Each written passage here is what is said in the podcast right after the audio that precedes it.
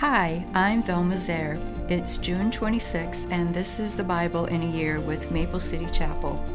The readings for today are 2 Kings 9 14 through 10 31, Acts 17 1 through 34, Psalms 144 1 through 15, Proverbs 17 27 through 28.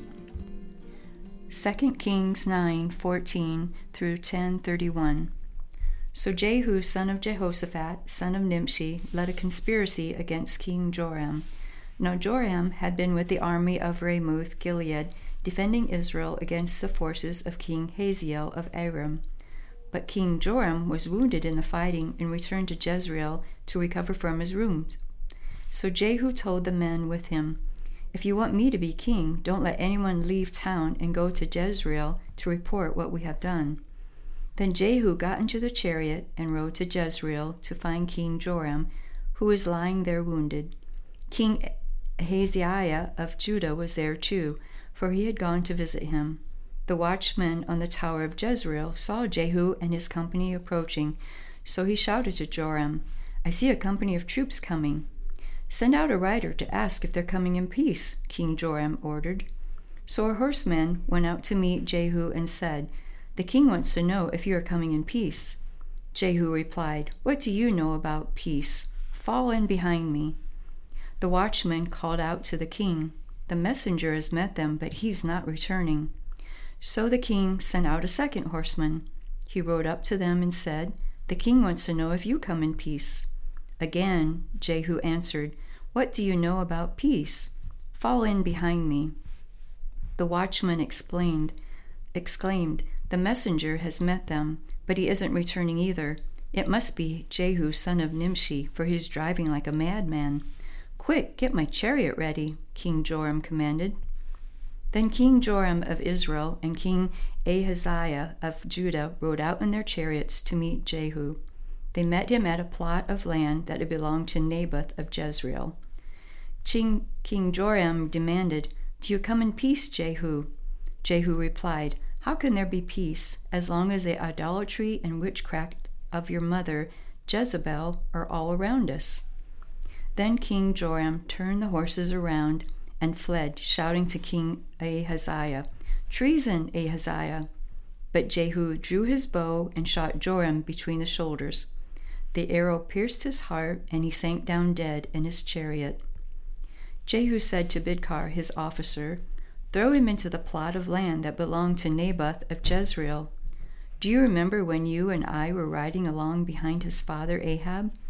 The Lord pronounced this message against him I solemnly swear that I will repay him here on this plot of land, says the Lord, for the murder of Naboth and his sons that I saw yesterday. So throw him out on Naboth's property, just as the Lord said. When King Ahaziah of Judah saw what was happening, he fled around along the road to Beth-haggan. Jehu rode after him, shouting, Shoot him too! So they shot Ahaziah in his chariot at the ascent of Gur near Ibleam. He was able to go on as far as Megiddo, but he died there. His servants took him by chariot to Jerusalem, where they buried him with his ancestors in the city of David. Ahaziah had become king over Judah in the eleventh year of the reign of Joram, son of Ahab. When Jezebel, the queen mother, heard that Jehu had come to Jezreel, she painted her eyelids and fixed her hair and sat at a window.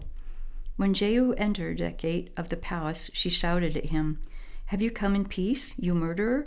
You're just like Zimri, who murdered his master. Jehu looked up and saw her at the window and shouted, Who is on my side? And two or three eunuchs looked out at him. Throw her down, Jehu yelled. So they threw her out the window, and her blood splattered against the wall and on the horses.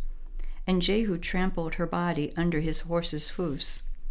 Then Jehu went into the palace and ate and drank. Afterward he said, Someone go and bury this cursed woman, for she is a daughter of a king. But when they went out to bury her, they found only her skull, her feet, and her hands. When they returned and told Jehu, he stated, This fulfills a message from the Lord, which he spoke through his servant Elijah from Tishbe. At the plot of land in Jezreel, dogs will eat Jezebel's body. Her remains will be scattered like dung on the plot of land in Jezreel, so that no one will be able to recognize her. Chapter 10 through verse 31. Ahab had 70 sons living in the city of Samaria. So Jehu wrote letters and sent them to Samaria, to the elders and officials of the city, and to the guardians of King Ahab's sons. He said, The king's sons are with you, and you have at your disposal chariots, horses, a fortified city, and weapons. As soon as you receive this letter, select the best qualified of your master's sons to be your king, and prepare to fight for Ahab's dynasty. But they were paralyzed with fear and said, We've seen that two kings couldn't stand against this man. What can we do? So the palace and city administrators, together with the elders and the guardians of the king's sons, sent this message to Jehu We are your servants and will do anything you tell us. We will not make anyone king. Do whatever you think is best. Jehu responded with a second letter If you are on my side and are going to obey me, bring the heads of your master's sons to me at Jezreel by this time tomorrow. Now the seventy sons of the king were being cared for by the leaders of Samaria, where they had been raised since childhood. When the letter arrived, the leaders killed all seventy of the king's sons. They placed their heads in baskets and presented them to Jehu at Jezreel. A messenger went to Jehu and said, They have brought the heads of the king's sons. So Jehu ordered, Pile them in two heaps at the entrance of the city gate, and leave them there until morning. In the morning he went out and spoke to the crowd that had gathered around them. You are not to blame, he told them. I am the one who conspired against my master and killed him. But who killed all these? You can be sure that the message of the Lord that was spoken concerning Ahab's family will not fail. The Lord declared through his servant Elijah that this would happen. Then Jehu killed all who were left of Ahab's relatives living in Jezreel, and all his important officials, his personal friends, and his priests. So Ahab was left without a single survivor. Then Jehu set out for Samaria. Along the way, while he was at Beth-ek of the shepherds, he met some relatives of King Ahaziah of Judah. Who are you? he asked them. And they replied, we are relatives of King Ahaziah. We are going to visit the sons of King Ahab and the sons of the queen mother. Take them alive, Jehu shouted to his men. And they captured all forty two of them and killed them at the well at Beth-ek. None of them escaped. When Jehu left there, he met Jehonadab, son of Rechab, who was coming to meet him. After they had greeted each other, Jehab, Jehu said to him, are you as loyal to me as I am to you? Yes, I am, Jehonadab replied. If you are, Jehu said, then give me your hand. Say, so Jehonadab put out his hand, and Jehu helped him into the chariot. Then Jehu said, Now come with me, and see how devoted I am to the Lord. So Jehonadab rode along with him. When Jehu arrived in Samaria, he killed everyone who was left there from Ahab's family, just as the Lord had promised through Elijah.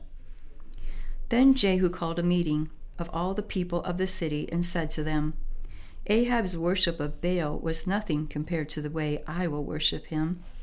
Therefore, summon all the prophets and worshippers of Baal and call together all his priests. See to it that every one of them comes, for I am going to offer a great sacrifice to Baal. Anyone who fails to come will be put to death. But Jehu's cunning plan was to destroy all the worshippers of Baal. Then Jehu ordered, Prepare a solemn assembly to worship Baal. So they did. He sent messengers throughout all Israel, summoning those who worship Baal. They all came, not a single one remained behind, and they filled the temple of Baal from one end to the other. And Jehu instructed the keeper of the wardrobe be sure that every worshipper of Baal wears one of these robes. So robes were given to them. Then Jehu went into the temple of Baal with Jehonadab, son of Rechab. Jehu said to the worshippers of Baal, Make sure no one who worships the Lord is here, only those who worship Baal. So they were all inside the temple to offer sacrifices and burnt offerings. Now Jehu had stationed eighty of his men outside the building and had warned them If you let anyone escape, you will pay for it with your own life. As soon as Jehu had finished sacrificing the burnt offering, he commanded his guards and officers Go in and kill all of them. Don't let a single one escape. So they killed them all with their swords, and the guards and officers dragged their bodies outside. Then Jehu's men went into the innermost fortress of the temples of Baal. They dragged out the sacred pillar used in the worship of Baal and burned it. They smashed the sacred pillar and wrecked the temple of Baal, converting it into a public toilet as it remains to this day. In this way, Jehu destroyed every trace of Baal worship from Israel. He did not, however, destroy the gold calves at Bethel and Dan, with which Jeroboam son of Nebat had caused, had caused Israel to sin. Nonetheless, the Lord said to Jehu, You have done well in following my instructions to destroy the family of Ahab. Therefore, your descendants will be kings of Israel down to the fourth generation. But Jehu did not obey the law of the Lord, the God of Israel, with all his heart he refused to turn from the sins that Jeroboam had led Israel to commit. Acts 17, verses 1 through 34. Paul and Silas then traveled through the towns of Amphipolis and Apollonia and came to Thessalonica, where there was a Jewish synagogue.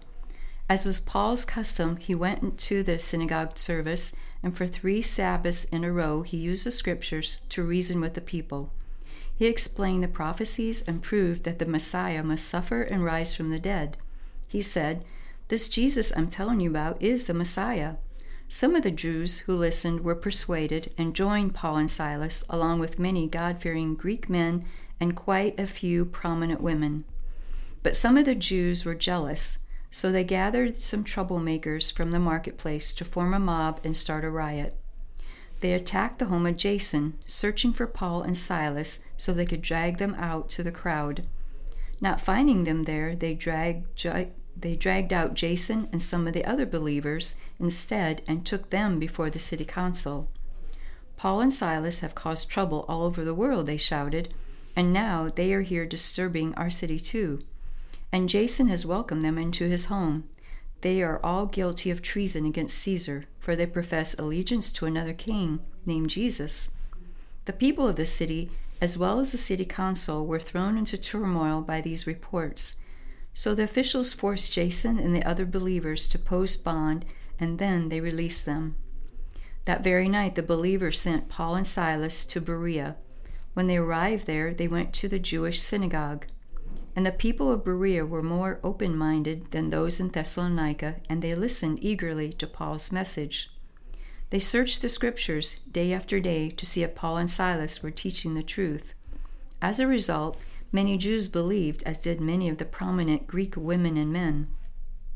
But when some Jews in Thessalonica learned that Paul was preaching the word of God in Berea, they went there and stirred up trouble. The believers acted at once, sending Paul onto the coast, while Silas and Timothy remained behind. Those escorting Paul went with him all the way to Athens. Then they returned to Berea with instructions for Silas, Silas and Timothy to hurry and join him. While Paul was waiting for them in Athens, he was deeply troubled by all the idols he saw everywhere in the city. He went to the synagogue to reason with the Jews and the God fearing Gentiles and he spoke daily in the public square to all who happened to be there. He also had a debate with some of the Epicurean and Stoic philosophers. When he told them about Jesus and his resurrection, they said, What's this blabber trying to say with these strange ideas he's picked up? Others said, He seems to be preaching about some foreign gods. Then they took him to the high council of the city. Come and tell us about this new teaching, they said.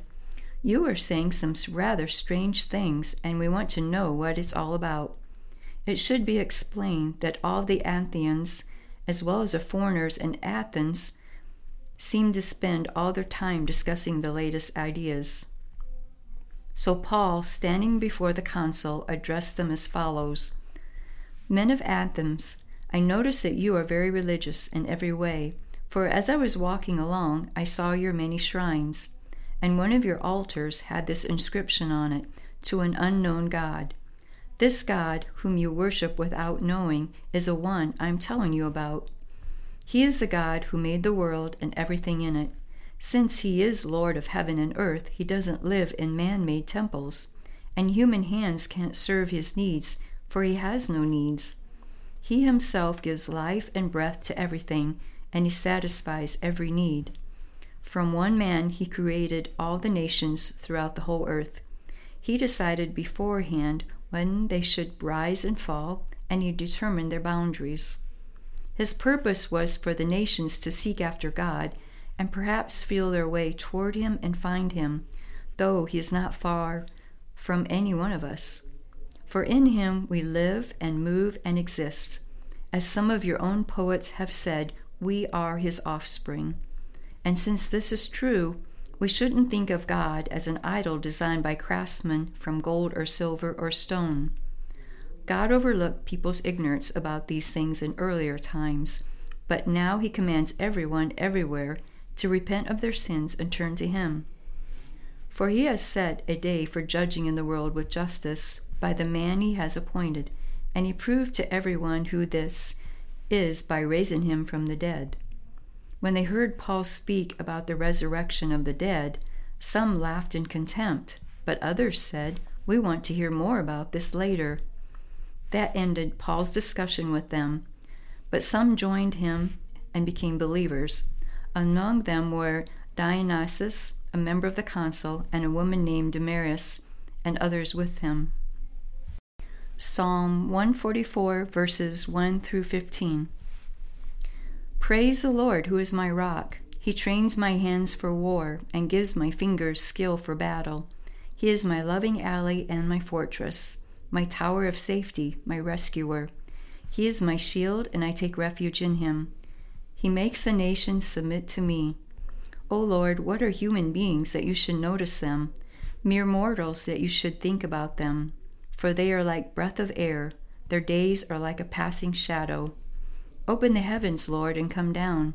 Touch the mountains so they billow smoke. Hurl your lightning bolts and scatter your enemies. Shoot your arrows and confuse them. Reach down from heaven and rescue me. Rescue me from deep waters, from the power of my enemies. Their mouths are full of lies. They swear to tell the truth, but they lie instead. I will sing a new song to you, O God. I will sing your praises with a ten stringed harp, for you grant victory to kings. You rescued your servant David from the fatal sword. Save me. Rescue me from the power of my enemies. Their mouths are full of lies. They swear to tell the truth, but they lie instead.